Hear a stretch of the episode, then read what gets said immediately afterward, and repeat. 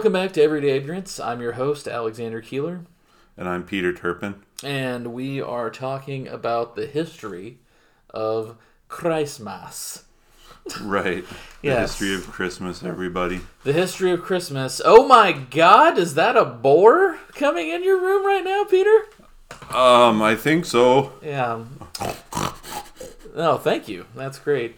Uh, we'll just have the boar sit down at our feet for the rest of the show. Would you like to have a boar?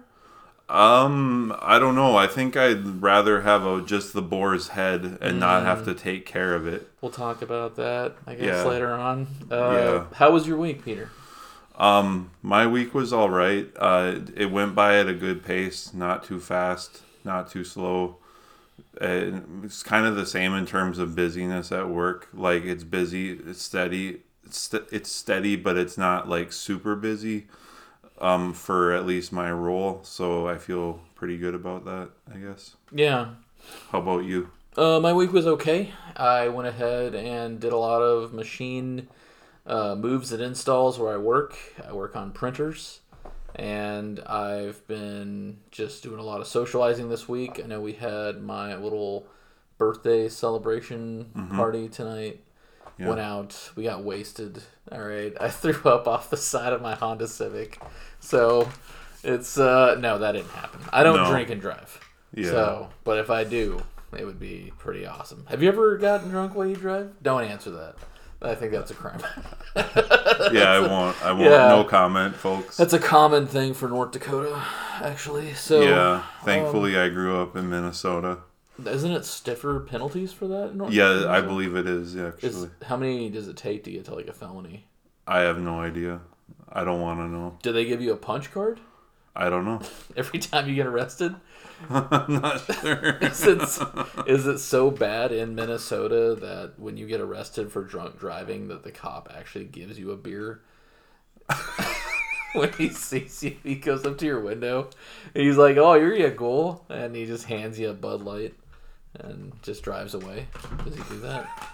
Is that what the cops do here? I'm not sure. I mean, I know that drinking doesn't get rid of drunkenness or a hangover, so drinking more, that is. So, uh, probably wouldn't be the best strategy. That's a common thing with people, though, right? Like people Right. believe that if you get drunk, Yeah, it'll stop your hangover. right. What stops the hangover? Just time and rehydrating yourself. Yeah, Yeah. that's a good point. Or go for a nice drive on the interstate at 90 miles an hour. So that'll really help you. So we're talking about Christmas. I didn't do a ton of research. We're trying to double up a little bit on our episodes. If you're listening to the podcast, uh, we both really appreciate this. It is a huge labor of love for both of us. We'll talk about that at the very end of the show. But I didn't get a ton of time. I've been kind of busy this week, taking care of a bunch of things. I'm sure you've been busy, like you were saying. Yeah. But are you excited for Christmas? I'm excited for Christmas as it's celebrated today. Like, you know, getting to see your family, getting to give gifts. Um, however, there seems to be a lot of uh, pagan roots to Christmas that we're going to talk about today that have kind of brought my spirits down a little bit. So, um, why don't you uh, why don't you kick it off with the the story of the Boar's Head Festival? Oh, I'll kick it off. All right. I'll Okay. kick it off. Uh, I'm a little pagan now, by the way. I'm a little pagan boy. So, apparently, back in the day, uh, we're talking like ancient Rome. Uh, I don't know if you knew this, but well, you might know this because we talked about it earlier. So I don't know why Sure. I told you this. That's all right. I love how I started start off with I don't know I don't know if you knew this that thing we were talking about a few hours ago. It's still the same thing. It turns out, but back in the day, ancient Rome was filled with all kinds of pagan rituals. The- uh, did you know that Caesar was actually worshipped as a god? Uh, I would believe it. I didn't. I that rings a bell, but I didn't know that for a fact. Yeah, uh, I think Julius Caesar, like they had like a temple for him and all kinds of stuff. And I think at that point you have so many pagan rituals that it just becomes like everyday life. Right. Uh, like in America, we have our little rituals and stuff, but we don't necessarily go ahead and have a temple for Joe Biden. Right. Which would be which would be weird if it was. I don't know what we would sacrifice at the temple of Joe Biden. Right. Uh, maybe you could leave some adult diapers and possibly a possibly some gold bond. I don't know. Whatever he's into. All right. But there was a lot of uh, pagan worship back then. It was all over the place. It was in the entire Roman Empire, and the Roman Empire went ahead and um, they are responsible for almost everything that we know now. The Romans are the reason that we they invaded England and then they conquered it and they called it Britannia and Yeah. then it's this is not off this is just from what I know. Yeah. So Britannia and then it became Britain. Uh, I forget where the word London comes from, but uh, I found out that there's several bridges that are called London Bridge, and Oh. there's I didn't know I thought there was like one bridge It was called London Bridge. Oh, There's actually a recreation of London Bridge in I think Arizona wow. or something. It's huge, but there are several bridges, and one of them is uh, a bridge like in London, and it goes into it, and it's actually built like it's it looks you know modern now, but then it's got some other stuff, and if you go down further, it's actually the Romans built that, like the fortification. Wow. So, a long time ago, that was what that was. But Rome was responsible for so much, and it's weird. I was actually reading about because I was reading about Christmas. And I was reading about what a, an average Roman person would eat, and mm-hmm. even the things they eat and the way they eat is very similar to the way we eat now. Really? Yeah, like the first course, like appetizers would be like salads, like how we eat. You know, the second course, like meats, like what we eat. They would eat chicken, they would eat beef, things like that. So the sausage, bread, everything came with bread. Sounds a lot like America, actually. Yeah. So Roman America are the same, pretty much, is what I'm trying to tell you. So that's. Aren't you glad you learned that today on this podcast about fake history? But no, they're not the same. But there is a lot of stuff. Romans, I think, didn't they? Did they invent concrete? Um, Or was that the Greeks? I do not know. I'm sorry. Um, let me just look that up really quick. Not who invented concentration camps. Did Romans create concrete? Uh, yeah, they're not the ones to discover it, but they were the first people to widely use it as a building material. Wow. And they're still driving on uh, a lot of the cobble roads that they built. And then I know that railroads now are supposed to be like what, like a chariot width apart because of Rome. Wow. So like if you go to the railroad, if you go on the tracks right now, which is what I love to do for fun. I love to just stand on the tracks and wait for the train. And uh, I love to wait for it, and then I like to run out of the way as soon as it's about to hit me. But it's great. It's it, you know what? It's what we call Fargo fun. Yeah, hashtag Fargo north of normal. So yeah, but you can do all that stuff. But some of that was based off of uh, Rome. A lot of the things that we do today, believe it or not, are actually based off Rome. Uh, that's where pizza came from because it was flatbread, and then they put meats on it. and then somehow we got to Domino's Pizza. But right. Somehow. um, yeah, somehow. But apparently, back in the day, uh, they would go ahead in pagan rituals and just in general, uh, they would go ahead and a hunter would hunt and kill a boar. And a boar, I'm sure you're familiar with what boars are. Mm-hmm. Uh, Wild I've met some. I've met pigs. some boars, if you know what I'm saying. All right. yeah, but yeah, they're wild pigs. All pigs are derived from boars, apparently. wow. I think so. Um, let me just let me uh not say anything so I can cut that out of the podcast. But yeah, it is. All right, I was right. So the domestic pig originates from the Eurasian wild boar, and then warthogs are also wild boars. Like in a way, they're wild pigs. wow. So boars are everywhere. Uh, pigs are everywhere. I think in Texas they're shooting them from helicopters. oh, really? And I know they've had a problem with wild wild pigs in um the southeast part of the U.S. Like I think it's Georgia, if I'm not mistaken, or North Carolina or South Carolina, one of the one of those Really? states. Yep. Know, well, when I think of wild boars, I was looking at it earlier today, and I thought they would be the the most for some reason, I thought if it's a wild boar and it's a really old animal, that it would be the most like threatened. But apparently, it's not. It's far, far from being extinct. Like that. That is gonna. Those boars are gonna outlive all of us. Is what I'm trying to say. Okay. Mm. like we're never getting rid of boars. I don't know how they have so many boars out there that we haven't eaten them, but I guess we just have domesticated pigs. And then I know we watched that video recently Yeah. where there was a pig. Do you want to talk about that? Sure. Um, basically, a lady was having a heart attack, um, but because she and her husband were babysitting or pig sitting, I guess their daughter's pet pig. Aww. Uh, yeah, I know. It's so it's so heartwarming. Like, um, anyway, because they were pig sitting the pig, um, when she was having the heart attack and had no way to call for help, um, and had no phone because it was like probably back in the 90s, and she lived in a trailer park where the only phone was at the trailer park office.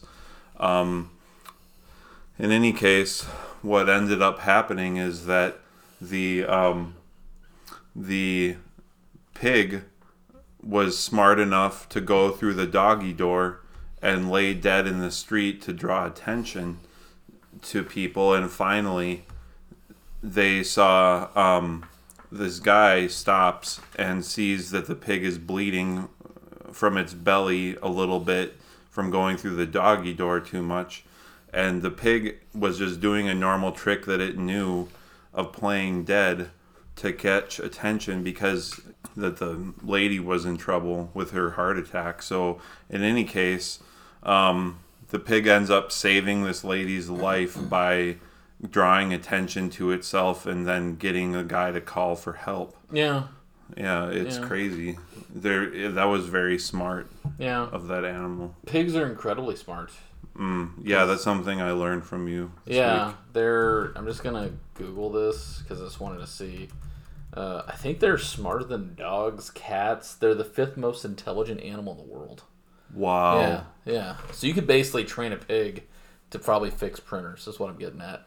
I should be, I should be going ahead and having the pig do the work, and I'm handing it tools, and then it jumps in the car, and then I drive it around. Uh, they're they are they're capable of playing video games with more focus and success than chimps. Wow. They're even more intelligent than dogs. They have excellent location, object location memory, and if they find food in one spot, they'll remember to look there the next time. Uh, pigs are smarter than cows. Uh, they're about looks like it's just about as smart as elephants and dolphins. wow. So, and you got to watch dolphins. I don't know if I trust dolphins at all. You know, dolphins rape people.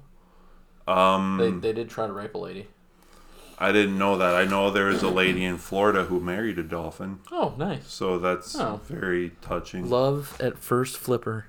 yeah, yeah. yeah. She was some kind of lady who was really rich, evidently, and was able to buy a dolphin and have it and live in her pool or something, Really? or like some enclosure that Yeah, she had say. made for it. I don't think it, it would have needed a lot of space to swim. That's true. Yeah, because it starts off that way, and then one day you come home and Dolphin still hasn't gotten a job, and you're like, "What are you doing with your life? I married you. You were nothing like this."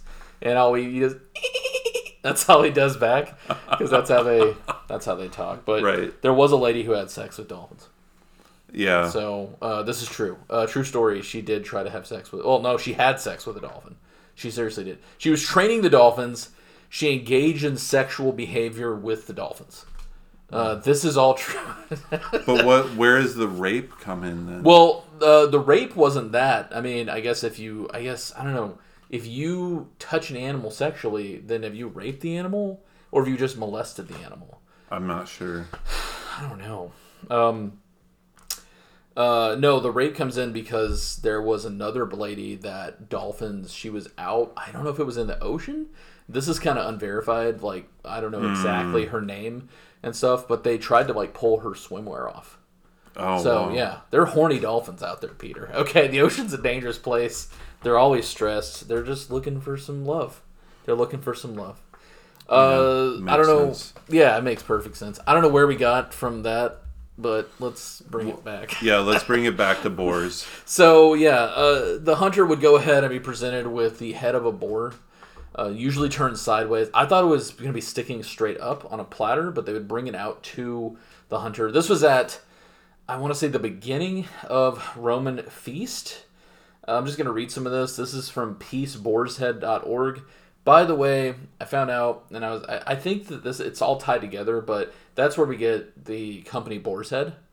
Uh, Boar's Head, uh, of course, they make fine meats and cheeses. Uh, this is not a paid advertisement for Boar's Head, but I wish they would pay us. Right. So maybe in meat and cheese, but Yeah. uh, I think that's where it comes from. There's also, I think, a Boar's Head, like a tavern that was in the 13th century. I think I sent you a picture of that. I don't know if you saw it. Uh, so I'm just gonna read this. The colorful Boar's Head ceremony became part of the Christmas celebration in the great manor houses of the Middle Ages, but had its roots in pagan times when the boar was the first dish served at a Roman feast. The church endowed the custom with symbolic Christian meaning and elevated it to the service of God, enriching the lives of all it touched. Sponsored by the Lord of the Manor, the ceremony became a service of praise to Jesus Christ, Lord of the universe and Redeemer of the world. In medieval England, the ferocious boar was the sovereign of the forest, a menace to man and a symbol of evil. The presentation of the boar's head at Christmas signified triumph of the Christ child over sin. No one knows who planned the first boar's head procession, but it was in use at Queen's College, Oxford, England. Shortly after that, the university was founded in 1340, and it actually continues to be presented there today. The ceremonies attending the presentation of the boar's head grew and became more elaborate over the centuries. The Yule log, lighted at Christmas with embers burning all year, symbolizing Christ as the light of the world, the wise men and shepherds, good king, and I can't say this, Wenceslas. Wenceslas and his pages and the beefeaters, English ceremonial guards, were all added over the years. Hmm. The festival was first observed in America and colonial New England and became well established through Episcopal churches and schools by the late 19th century, particularly at the Hoosac School in Hoosick, New York. The Boar's Head Christmas Festival spread from these early beginnings to be celebrated in many Christian settings. Basically, they're saying that they went ahead and took something that was pagan and they made it Christian. I mm-hmm. believe that when they say Christian, I don't know if I'd say it's Christian. I tend to think it's Catholic. Mm. Because it literally came from Rome. And then you had Roman Catholic Church. I Right. believe it was Catholic. Most of all this pagan stuff that was Christianized is really just Catholicized. I mean, they, they kind of just took their stuff and they said, okay, we're going to go ahead and just do that. And they did. And Catholic Catholic Church does the Catholic Church does tend to go ahead and absorb everything. But uh, when it comes to paganism, that's what that was about. I'm just gonna go ahead. I like how I copied this two times so we could read it twice as much. oh, I wanted to say Boar's Head Inn in Southwark was a real inn in the 14th century in London, and then the board there's actually a Boar's Head Resort. It's located on the outskirts of Charlottesville, Virginia. Uh, there is references to I don't know if you say that I think it's Frere, but Frere, and this is from I think it's Norwegians, but Frere rides over the earth on the back of his shining boar. I don't know if I'm going to say this right. Gullinbursti, That sounds pretty good. uh, bringing light and love back into the world. Sounds so nice. Uh, the Christmas ham comes from the Sonargöltr or sacrificial boar, and New Year's resolutions are a pale reflection of. How did you say it? A later. Heichtenking. Yeah. I can't do it. I can't do it. That's bro. exactly how it sounds. Yeah. It's amazing that you knew that. Are you from Germany? no, my family just all spoke German except for me. Uh, so He- Heitstrenging, it's holy and powerful oaths sworn upon the bristles or the head of the Sonargöltr, the sacrificial boar, that then becomes a meal to be shared. It shows a connection to Freyr due to its association with boars. There's also references to sacrifices to Freyr during Yule in hopes of receiving a blessing for a kinder winter ahead. So I did want to point out that uh, I can just get my computer to work. I did want to point out that there is something called a Boar's Head Carol that I kind of found out, and I'm just gonna pull it up here if I can find it. So, uh, the Boar's Head Carol. This is from Wikipedia. It is an English Christmas carol that describes the ancient tradition of sacrificing a boar and presenting its head at a Yuletide feast. Uh, this is what I saw on Wikipedia. I didn't go into too far of this, but I'm just going to try to read this as much as I can. I think this is in Latin. Believe so. But the boar's head, this is a song, the carol. The boar's head in hand bring I, or in hand bear I, bedecked with bays and rosemary. And I pray you, my masters, be merry, as many are at the feast. The chorus is The boar's head I bear, rendering praises to the Lord. The boar's head, as I understand, is the rarest dish in all this land, which thus bedecked with a gay garland, let us serve with a song. Our court, our sorry, the our steward hath provided this in honor of the King of Bliss, which on this day to be served is in the Hall of the Queens, which they mean the Queen's College in Oxford. Mm. So they also have an alternative version of the same song when they put poultry in there. So they'd say the boar's head in hand bring I with the fowl on the platter see, and the boar's head, as I understand, is the rarest dish in all this land. This large bird, as I understand, is the finest dish in all this land. So there's a lot of that. Basically, paganism is everywhere, and uh, we're all pagans. So I just want you to know that. Uh, and I'm just going to ask you a few questions about paganism, and you just tell me what you think. Uh, Okay. What What do you think about the term paganism? Well, forever burned in my memory um, is just the time where one of my friends who was a Christian was joking about someone driving like a pagan at youth group. So I just view it as this very negative thing. Um, but I then when I what I've learned about it since then is just that it's tied to like um, it's related or can be related to Wicca or um, witchcraft um, or like kind of ceremonies and practices that relate to worshiping the earth and things about the earth. So I'm not really all about that, but yeah, Well- that's what I think about it. Hold on now, wait a second. We recycled last night, so I'm pretty sure that makes you a pagan now. Yeah, I did catch mean, you in a circle with a bunch of bottles around you. Yeah, I was- was uh, running in circles, recycling in the cold, bl- icy blast of Fargo. Yeah. If you're willing to do that for Mother Earth, then I don't know what you're not willing to do. So Right. that's I'm gonna keep an extra watch on you from now on. Okay. Uh, what is paganism to you? Um. Well, I I, mean, I kind of touched on that in the previous question, but it seems to be related to worship of the earth, like observing different things about the earth and then giving them honor. Um, Yeah. There's like a ceremony done at a pagan wedding that I sort of I attended the reception for, which is called jumping the broom, which is becoming more and more popular in um, weddings today, especially pagan weddings, where the new couple will jump over a broom that's laid flat on the floor, and it symbolizes the beginning of their new life together, or something to that effect. But it just just trouble. I feel troubled in my soul about it being a Christian, but I don't know. Yeah. I, I don't really want to worship the earth. I know that that's not. A, I'm not about that. You're not about that lifestyle? No. Yeah, me neither. um, so uh, we kind of talked about that. I, I guess for myself, what do I think about the term paganism? It's something that I don't think about that much. Right. I was talking to somebody about it uh, this week, and we were talking. He was actually asking about the podcast. Our one faithful listener, but he was he was asking about the podcast, and I said something about yeah, like there's people that uh, go ahead and they would uh, do paganistic things, and he basically alluded to the fact that anyone who's not a Christian is a pagan, and I don't know if I'd say that. I, I mean, I wouldn't no. even say heathen. Uh, I would say I like the term Gentile, but I mean that's more of a Jewish Gentile thing. So Yeah. I guess like an unbeliever or a non-believer, Yeah. which is fine. I just you know when I heard the term pagan, I think of more along the line of like witch rituals, witchcraft, Yeah. um, which is not good. But you know that's the thing. Witchcraft and all that stuff is very easy to kind of fall into, and it's kind of becoming more commonplace. Mm. I don't know if you noticed that, but witches are becoming like really sexy now. Like everybody, every girl it seems like wants to be a witch.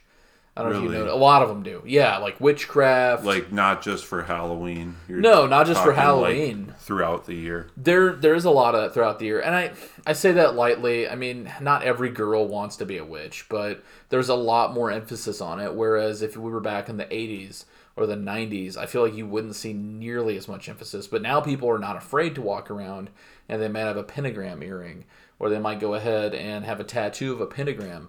And to them it's it kind of goes back to what you were saying about satanism. I think we were talking about it and you were Yeah. saying that like uh satanist what were you saying? That they don't The the Church of Satan, um, the official Church of Satan that's called by that name, um, or at least uh, in the case of LaVeyan Satanism, they don't they vehemently deny that they worship Satan as a spiritual entity.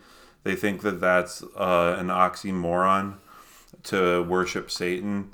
They basically worship themselves, and it's kind of like it's called um, some some kind of theism um, where uh, you're basically worshiping yourself, but I can't remember the name of the the theism that is preceded by some pr- preface prefix prefix that like um no it's not atheism Okay. but they are atheists they consider of them are, themselves yeah. like um uh I can't think I can't remember of what they called it, but um so I apologize folks.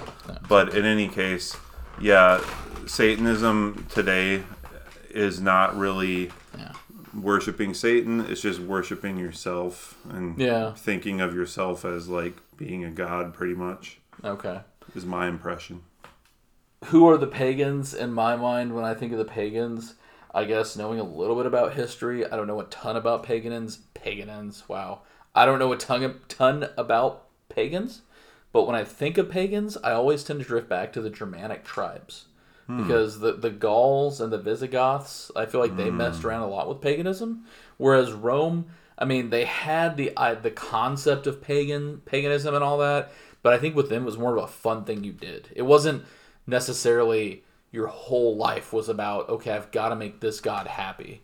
Like they mm-hmm. were just kind of like, well, you know, this is the god of fertility, so maybe we'll get to see some naked women today. Like let's go down and see what's going on. Or this is the god of cows and let's just see maybe we can get some cows to sacrifice. I think for them it was kind of more like that. Um, Whereas I do think for the Germanic tribes it turned into way more of a lifestyle.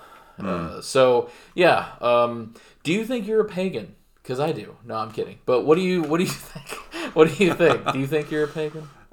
And, I, I and before you answer that, Yeah. uh, one thing that I've been thinking about in the back of my mind is that if somebody says, "Oh, like I'm a Christian," okay, well, are you a Christian or are you a believer? Because a lot of people are believers in Christ and they're going to go to heaven. But if you're a Christian, really, that would be you acting like a Christian, living like a Christian. So it almost makes me wonder. So are there paganistic Christians or paganistic believers? Because we celebrate these pagan holidays. right. Yeah. So no pressure, but you know your whole testimony's on the line right now. Okay. We're gonna forward this to your pastor Okay. after this. Do I think I'm a pagan? Um, not at heart. However, this research into Christmas is making me severely question its origins in paganism and, uh, um, yeah, and feel kind of kind of yucky about it and just kind of questioning the whole thing Yeah. because, like, according to scholars. Jesus w- would have actually been born sometime in April yeah. um, not not around Christmas, and the whole reason that it got placed around Christmas is due to the festival of Yule, which we'll talk about in a little bit. Yeah, I'm just gonna So- get through these pagan questions. Yeah. Uh, what do you like about being a pagan? Sorry. all right. Um, yeah. I like all the holidays. Uh, so if that's the case, here's a good question because you don't think about it as a Christian, but really, what is what is our favorite pagan practice? What is your favorite pagan practice? It's probably Christmas. You Yeah. know, like you have warm, fuzzy feelings. I have warm, fuzzy feelings about Christmas, like growing up and everything. And like, but it's from pagan roots. Um, and with it, it just got placed in the place of the year where it is due to Yule, it seems, the festival of Yule. Um, from best I can make out from the research I've done so far. So, yeah, I mean, that's about all I got. Yeah, uh, I just looked it up. So seven pa- pagan festivals. This is through eternity.com. Uh, Christmas, New Year's Day, Easter, the Roman version of Halloween, May 1st, Labor Day. I don't know about that one. I didn't know about that. Epiphany or Three Kings Day. Never heard of that. St. John's Eve. Never heard of that one either. No. So that's definitely weird, but it is it is e- weird. I would say uh, when it comes to my favorite holiday, that's a pagan holiday. Um, as you know, I'm kind of a Christian pagan now. I guess after this podcast, I'm gonna come in and I'll have my Bible in one hand, but I'll also have my broom in the other, and we'll do some smudging. And you know what smudging is, right? Yeah, it's a Yeah. native. Isn't it a Native American practice where you like burn, like start a a bundle of like sage on fire and then like put it on your body and paint it on yourself, kind of thing. I didn't know about all that. I just thought it was like sage that you like went around the house and you like uh you kind of so I think it's sage. You set it on fire and sage smokes a lot, and you kind of bring this smoke throughout your whole apartment. or your whole Oh, that's what I thought smudging was. Okay, I I totally have not researched this, Wow. and I just heard of a a coworker who mm-hmm. did smudging who has Native American ancestry. I think don't they also, if I'm not mistaken, isn't salt somewhat important in pagan rituals? I don't know. I don't know. See, I'm getting paganism and Satanism mixed up, but Hmm. like you know, like we both kind of talked about Satanism, like true Satanism. True Satanism is, if you want to know about true Satanism, the real thing to research would be the Order of the Golden Dawn, which is an kind of an offshoot of what, and not Anton LaVey. Oh, what was the dude? He's not Anton LaVey. Now you got me thinking about Anton LaVey. Who's Yeah. the guy that was the wickedest man in the world? He. Um, I'll look it up really quick. Nero. No, no. Uh, there's something called the Order of the Golden Dawn. I'll look it up really quick. You, Okay. You've heard this name before. Okay. Um. Uh, oh, Aleister Crowley. oh. Aleister Crowley. Yeah. So he set up this thing called the Order of the Golden Dawn. I know this because the last podcast on the left, one of the people on there, they are professing Satanist.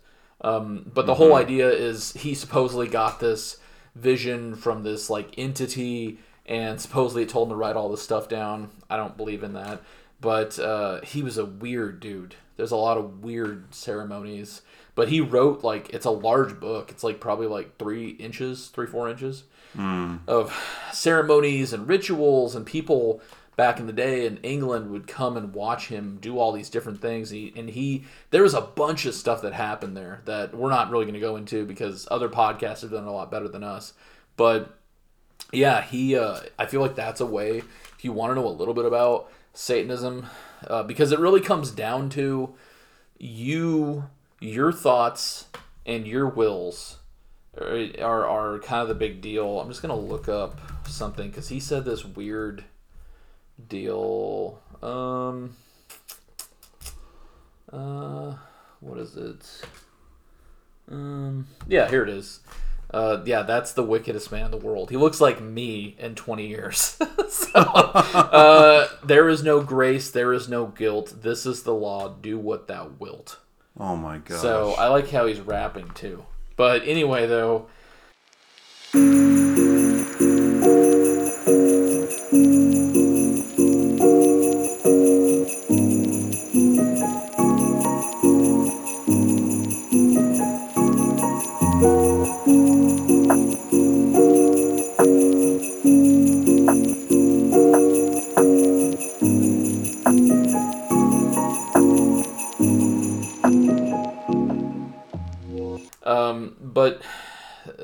point of all of it is is that you become God. You become your own God, which it's it's ironic and maybe not ironic that the Bible itself, and this wasn't really supposed to be a Christian podcast, but I guess we can't help but to bring it up.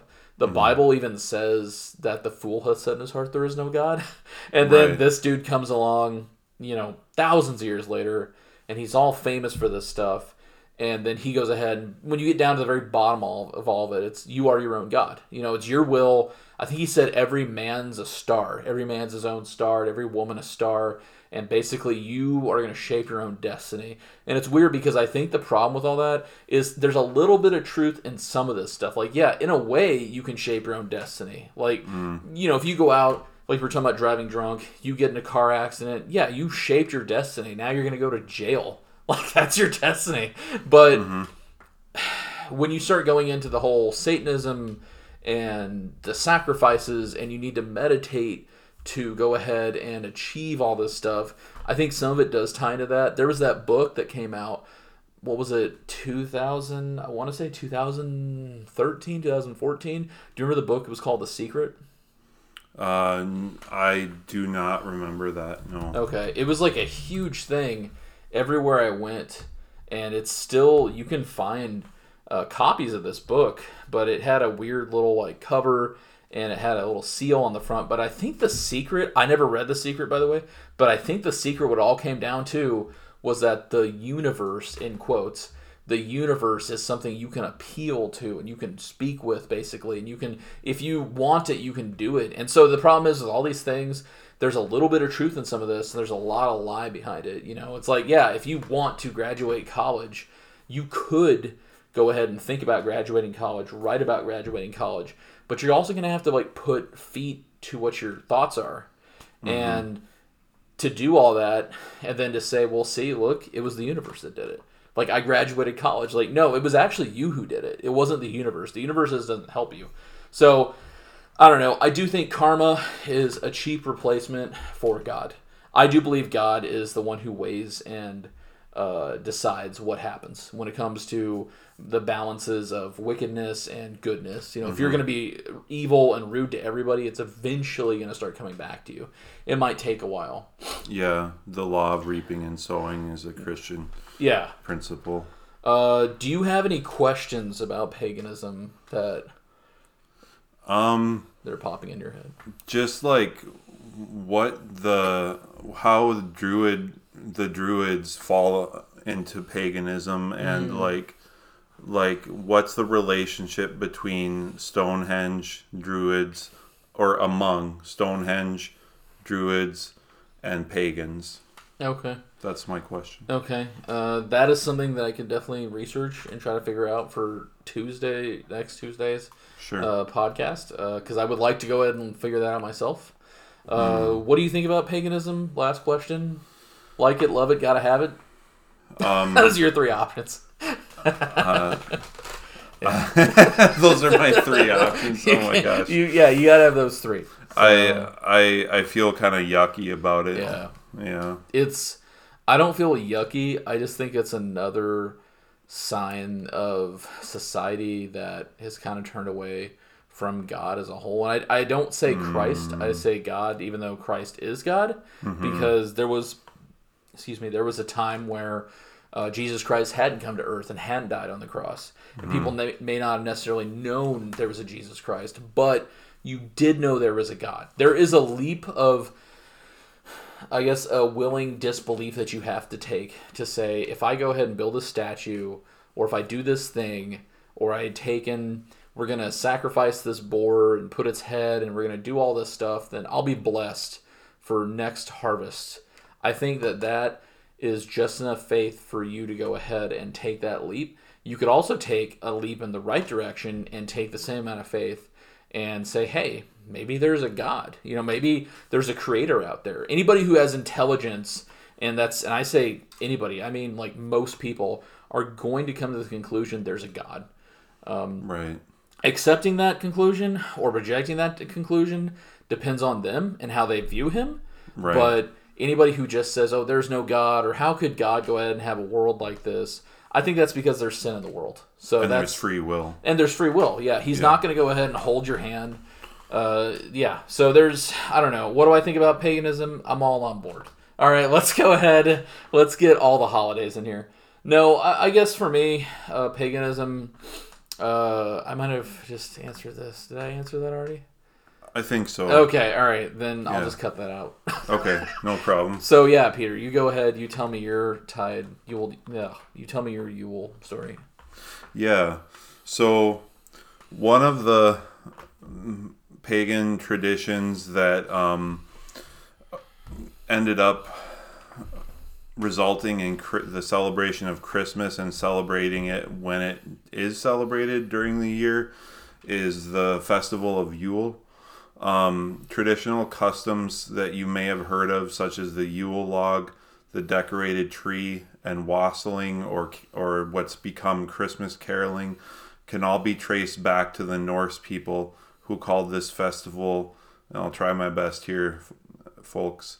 It's a uh, Yule. Uh, Say it so one more time. Yule. Say it like you mean it. Yule. That's great. I love that. I love that. So Yule, also called Yule, Yol, or Yol, Yolu, is a festival historically observed by the Germanic peoples. Scholars have connected the original celebrations of Yule to the wild hunt, the god Odin, who is a Norse god or is a Norse god, and the pagan Anglo-Saxon Modraniht, or Mother's Night. The Romans, um, in terms of the going back to the Roman thing with the boar's head celebration or festival, the Romans ce- celebrated Saturnalia beginning on December 17th, which was a week long festival in honor of the god Saturn that involved sacrifices, gift giving, and feasting. And I think, uh, well, I won't go into that because I don't remember if that was the same festival. And then going back even further, in ancient Egypt, the return of Ra, the sun god, was celebrated as a way of thanking him for warming the land and the crops. In the modern day and age, um, pagans and Wiccans still celebrate Yule, um, at least some of them. Uh, but we'll get in. I'll get into that a little bit more later. So, what prompted this whole discussion was the was my experience growing up with having a Yule log in my home. My mom, you know, my mom was a Christian, so it just always seemed like a Christmas quote unquote thing to me. And but it was a log, a small log that had um, holes bored into it that you would put candles in and then burn them like four or five candles and it's a holiday. The Yule log history, um, the history of the Yule log is, it's a holiday celebration that began in Norway on the night of the winter solstice. It was common to hoist a giant log, not a little log with candles, onto the hearth to celebrate the Okay. return of the sun each year. really? Yeah. The Norsemen believed that the sun was a giant wheel of fire, which it sort of is, but Yeah. which rolled away from the earth and then began rolling back again on the winter solstice. Yeah. Well, I mean, they're not too far off. Yeah, they're not too far off there. Yeah. As Christianity spread through Europe, though, the tradition became part of Christmas Eve festivities. The father or master of the house would sprinkle the log with libations of mead, which is like a honey wine, hmm. oil, or salt. Once the log was burned in the hearth, the ashes were scattered about the house to protect the family within from hostile spirits. The tradition of burning a Yule log was practiced in similar ways throughout many European countries. For instance, in France, a small piece of the log is burnt each night, up through Twelfth Night. Um, whatever is left over of the log is saved for the following Christmas. This is believed to protect the family home from being struck by lightning. In Cornwall, England, the log Okay. is called the Christmas mock, and um, it is stripped of its bark before being uh, being burned. But let me check here, everyone. Being brought inside for the fire. Some towns in Holland still follow the old custom of storing the Yule log beneath the bed. What?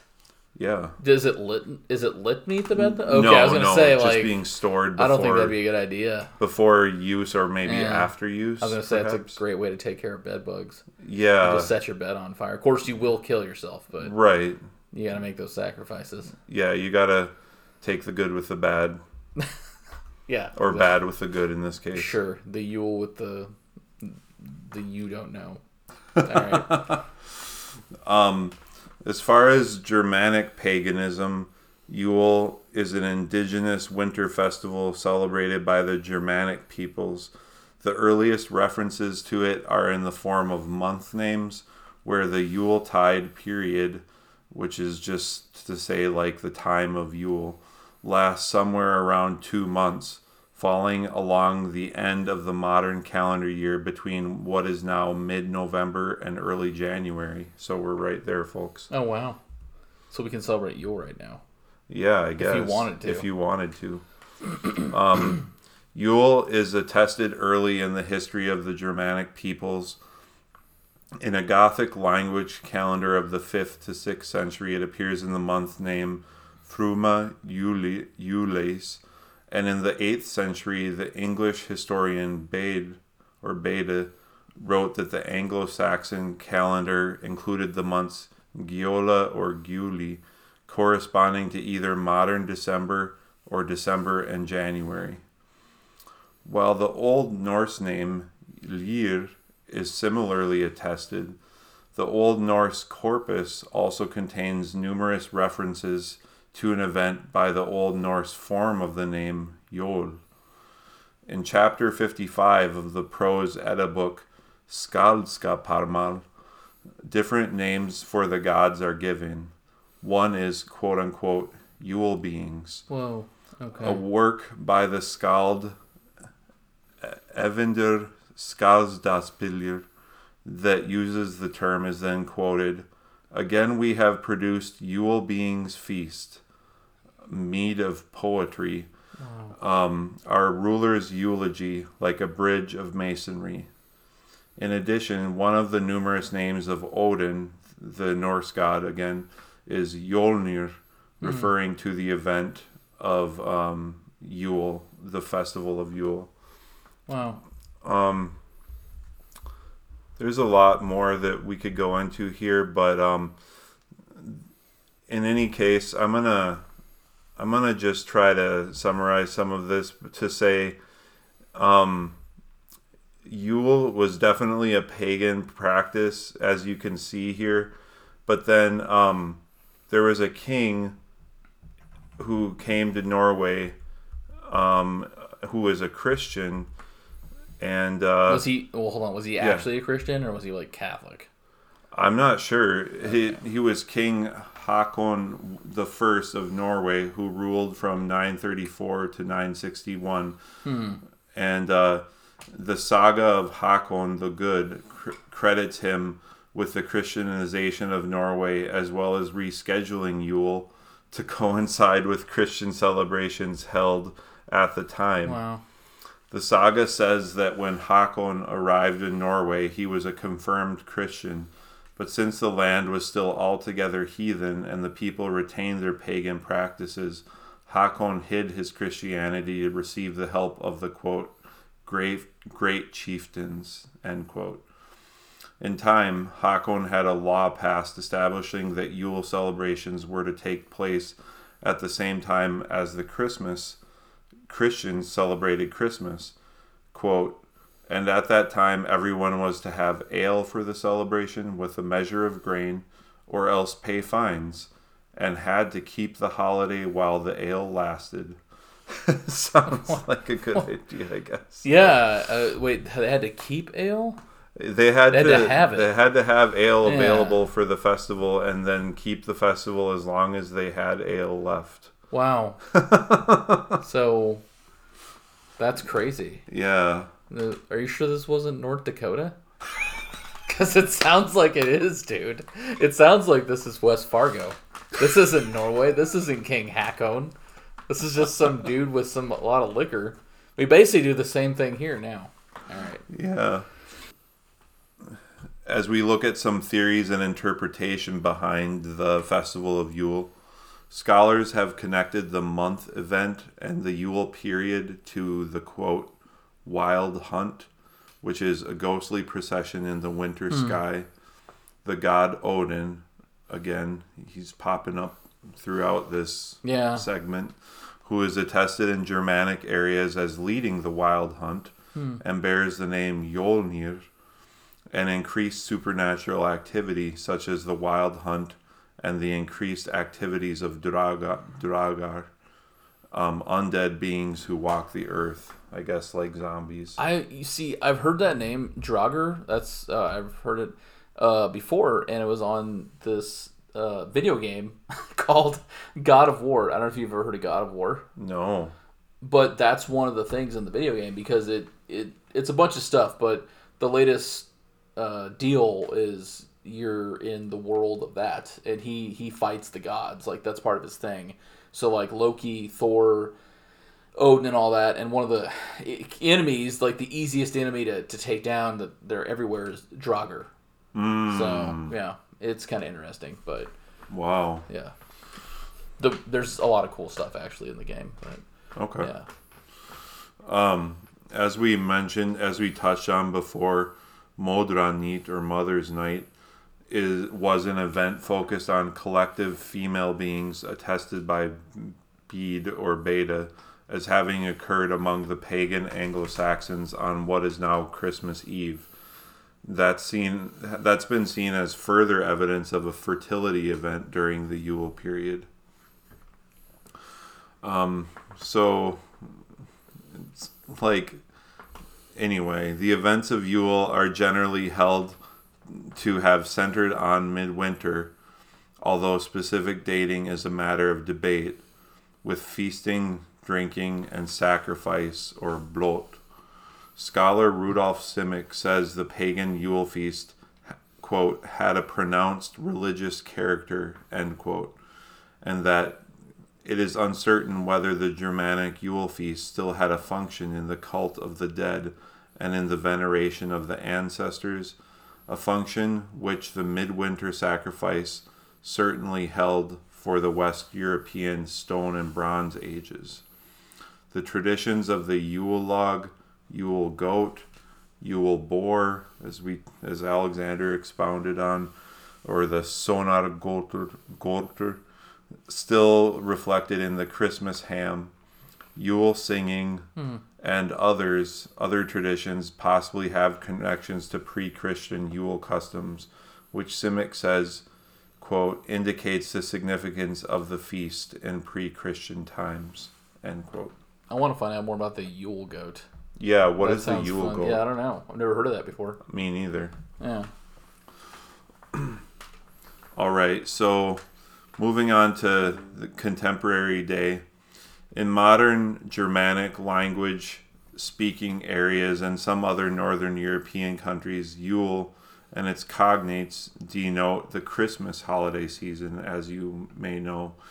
In addition to Yule and Yuletide in English, or those words in English, examples include Yule in Sweden, Denmark, and Norway, Jol in Iceland and the Faroe Islands, Joulu in Finland, Jolfest in Friesland, Friesland, wherever that is, and then Jolfeast in the Netherlands and Jolud in Estonia. So you can see the connection between those those words linguistically a little bit. F- does it say Friesland? I just looked it up. Or Friesland, known as Frisia, is a province of the Netherlands. Ah, okay. So Okay. yeah, it's situated west of Groningen, northwest of Drenthe, and Overijssel, north of Flevoland. I don't think I'm saying any of that right, but yeah, apparently it's a thing. Wow.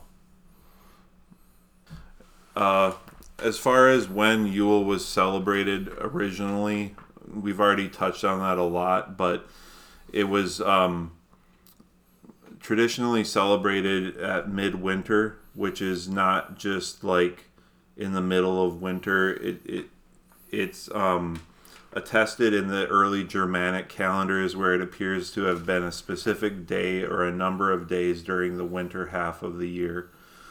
Before the adoption of the church calendar, the date of midwinter may have varied due to the use of a lunisolar calendar, or it may have been based on a week system tied to the astronomical winter solstice. In the medieval Icelandic calendar, it was the first day of Dori or Pori, the fourth winter month, which corresponds to the middle of January in the Gregorian calendar. According to Snorri Sturluson's Heimskringla, uh, circa 1230, the pre Christian holiday Yule was originally celebrated at midwinter, but in the 10th, century, the king Hakon the Good again, um, we return to him, moved it to the same day as Christmas, about three weeks mm. earlier.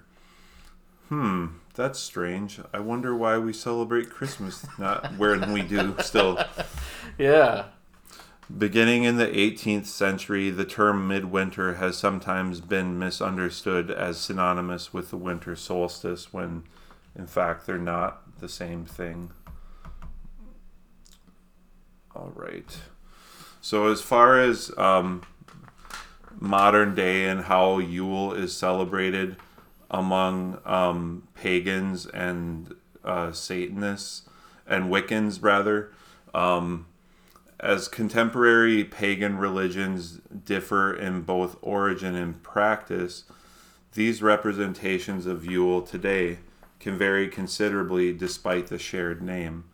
And actually, uh, editorial comment um, I will. I will. It does mention um, in some of my research that uh, Satanists or the Church of Satan does celebrate Yule, but mm. they just use different ceremonies and rituals than pagans or Wiccans do. Mm. Okay. Yeah. Some heathens, for example, heathens with a capital H, um, celebrate in a way as close to as possible to how they believe ancient Germanic pagans observed the tradition, while others observe the holiday with rituals assembled from different sources. Heathen celebrations of Yule can also include sharing a meal and gift giving. In most forms of Wicca, this holiday is celebrated at the winter solstice as the rebirth of the great horned hunter god who is viewed as a, the newborn solstice sun. The method of gathering for this Sabbat or Sabbat or, or Sabbat, I'm not sure how to say where, it. Is that where we get the term sabbatical from? Um, I think that it's borrowed from Hebrew because Shabbat, Shalom, means like happy Sabbath.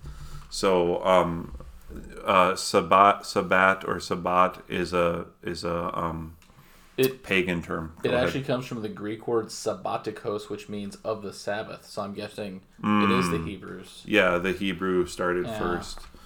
Yeah. Uh, the Greek word sabbaton. Mm. Shabbath, meaning rest. Mm. The, the uh, Hebrew word. Wow. Yeah. Um, well, in any case, the method of thank you for sharing that, Alexander. Yeah. Um, Second, I'm just gonna do this because I think you're not as loud as me, and I'm a lot close to that. Okay. The method of gathering for this Sabbat varies by practitioner. Some have private ceremonies at home, while others do so with their covens. Hmm. Hmm. You want to join a coven? Uh, no. hey, nothing says loving like coven. coven. oh, man.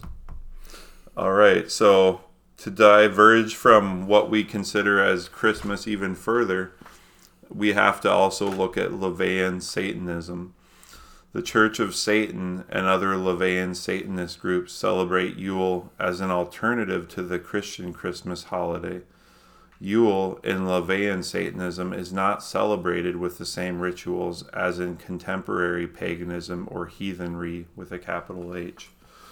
So there it is, folks. The the dirty, dark, and dirty truth of the origins of Christmas. Yeah.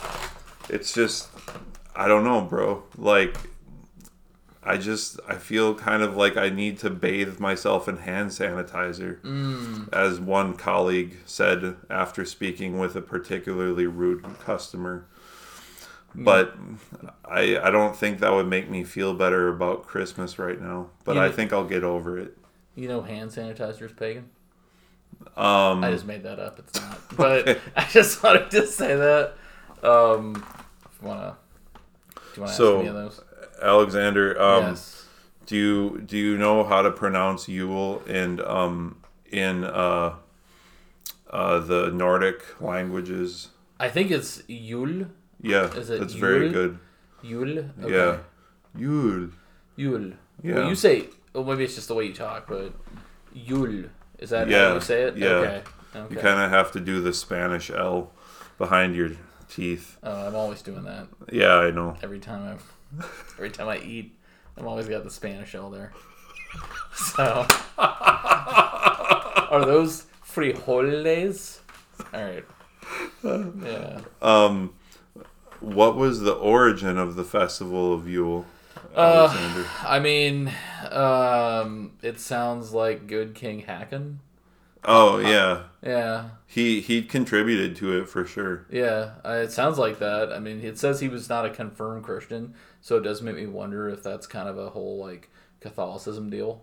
No, it said he he was, but he- then sorry, he, he like he kind of hid it from so that he could like um first take power over the whole Yeah. land and then start Christianizing it.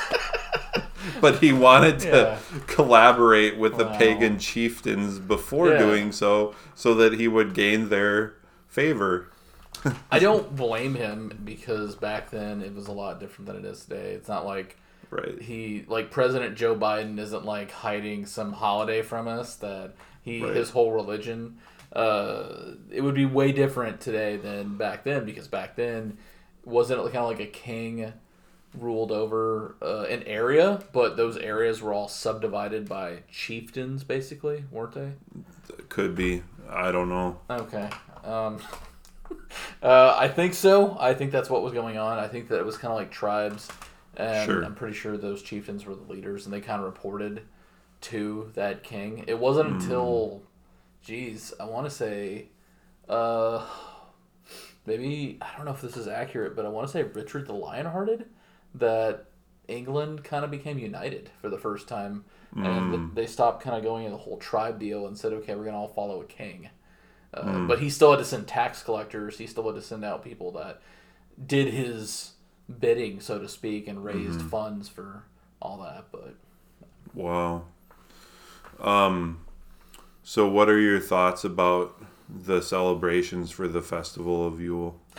I don't know because as a as a Christian, part of mm-hmm. me feels part of me isn't okay. Part of me is a little bothered because Yeah, it's like I want to say, okay, if we want to do something pagan, let's do something pagan. If we want to do something that honors Christ, let's do something that honors Christ. But let's not mix them together. And the problem, Right. yeah, and now it just seems like everything's so mixed. Right. You know, I'm taking a bubble bath one day and I'm looking at the bubbles and they're going to be made out of pagan juices or something. Like everything is just so mixed. Like, oh, you go to Burger King and there's going to be like a upside down triangle and that represents some fertility goddess and then now you're eating a Mick now you're eating now you're eating a Mick Yule. Now you're eating a Mick Yule. It's it's in everything, right? Like I don't know I'm I don't know if are shamrocks is the shamrock pagan? Um, probably. I'm gonna look that up right now. Okay. Uh, Shamrock Pagan. Uh, yeah, legends attest to Saint Patrick using the three petals of the shamrock to illustrate the mysteries of the Holy Trinity to the Celtic pagans. And I'm just gonna say, the ancient Celts believed the triad of the three, three leaves of the plant was symbolic of the, their pagan goddesses. So you know what? It already is in food because McDonald's does it does a the Shamrock. the Shake. Shamrock Shake. Yeah. It's everywhere, Peter. You got because they have the Christmas ham, the Shamrock Shake. Okay, Arby's. Arby's has probably got like I don't know the big meat or something or some ridiculous. They got the meats. They got the meats. Yeah. yeah, they got the pagan meats. That is, but everything is is so paganized. So it's kind of hard for me to feel. And syncretistic. Yeah. What does that mean? That means the mixing of the religions, like you talked about, Mm. the mixing of Christianity with these pagan traditions. Well, it just seems like it's it's kind of hard for me to be upset about it. Uh, I guess I'll say this, you know, because I, I I haven't shared this on the podcast. I've shared it with you, but uh, my dad wasn't the best dad, and he was really cheap, and you know this. So I didn't celebrate Christmas until I got married, and I was I want to say I had my first real Christmas with a tree in my own home that we bowed to and worshipped like you're supposed to. no, we didn't do that. But I had my first real uh, Christmas tree, I think when I was 25, 26. Wow. Never had a Christmas tree before that. Wow. Uh, and my dad would say, well, Christmas trees are, I want to cover this on the next show, Christmas trees are pagan. And there's a part in Jeremiah where Jer- the prophet Jeremiah tells the Jews, hey, don't go into the forest and cut down a tree out of the woods and deck it with gold and silver and all this different stuff. Like he he does go ahead and notate that. So that is that is important.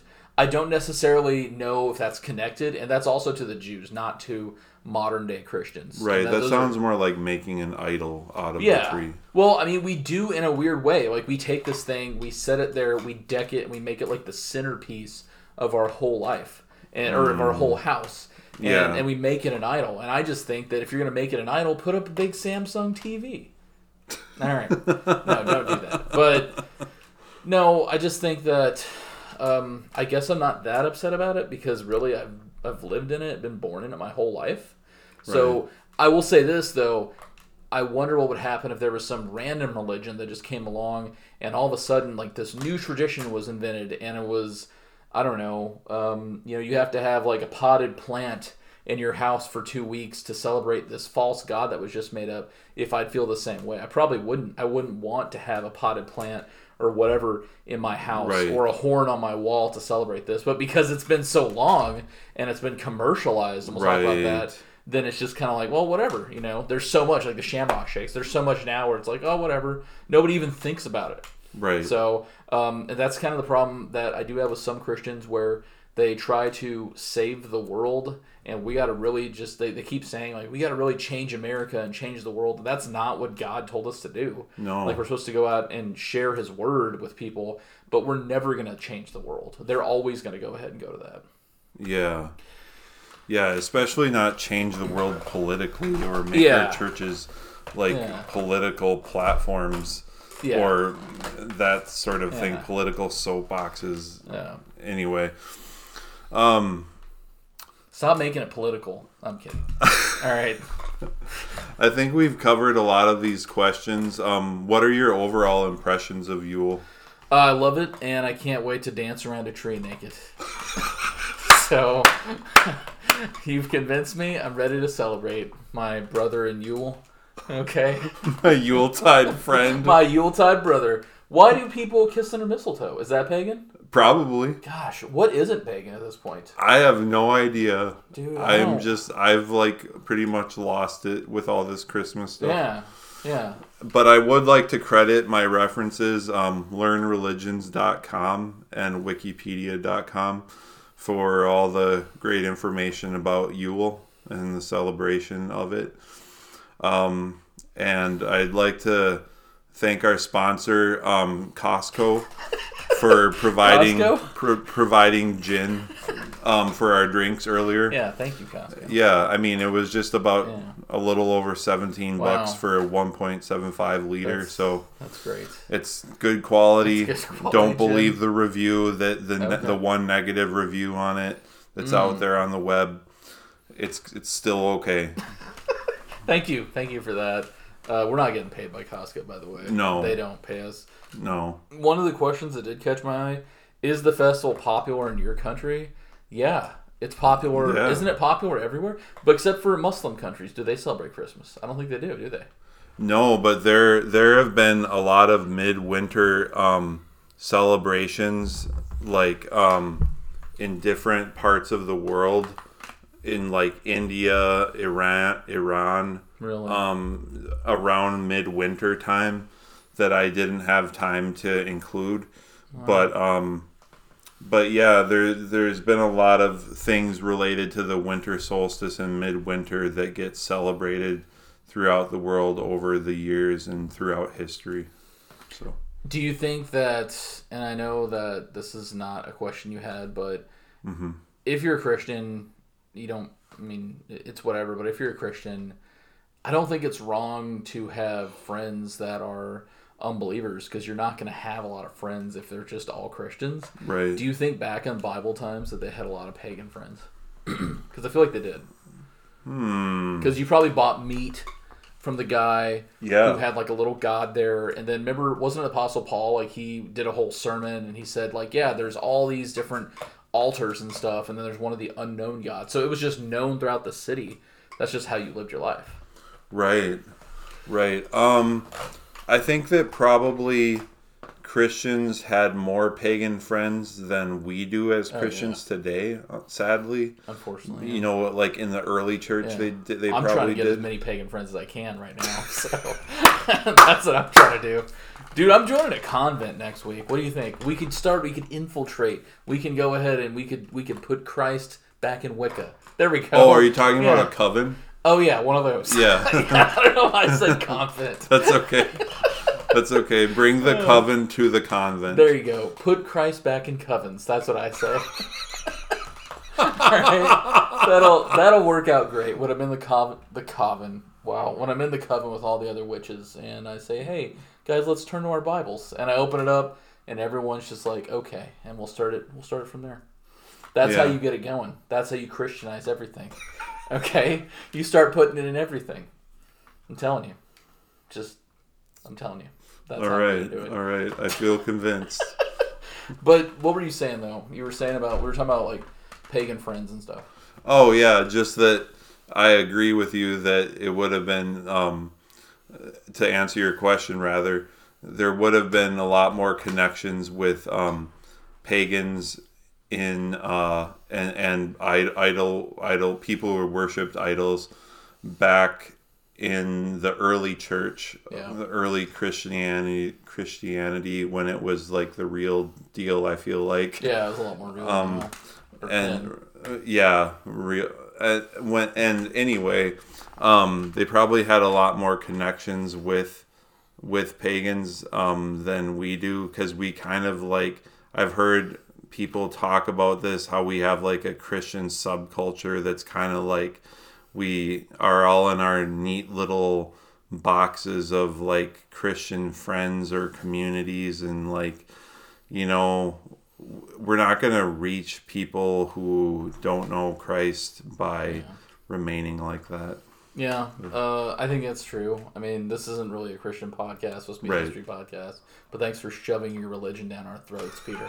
So, anyway, though, uh, but no, I mean, I do think you're right though on that, and then I also think that back in the day there was a lot more paganism, a lot more paganism, because that was just every day you saw it. I bet Right. if you and I went right now and we got on an airplane, uh, we flew to India.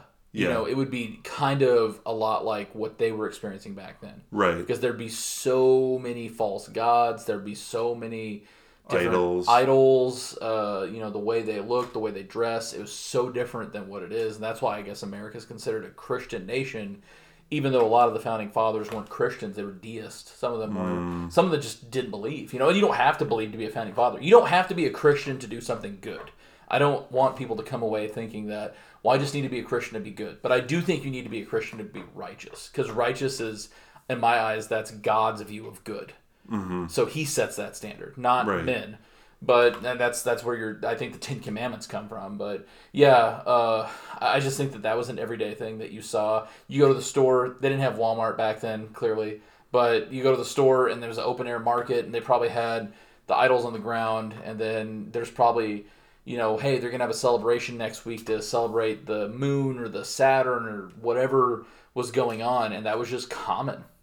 And it was so different than what we know now because what we have now is kind of a weird mix. Like america is a melting pot. Like it's just everything's mixed in there. You have satanists you have christians you have baptists you have lutherans uh, Catholics. catholics. You got you know everybody and we're all just trying to live our life and we're all just trying to enjoy those sweet shamrock shakes okay so on that note Uh, we'll see you guys next week. And uh,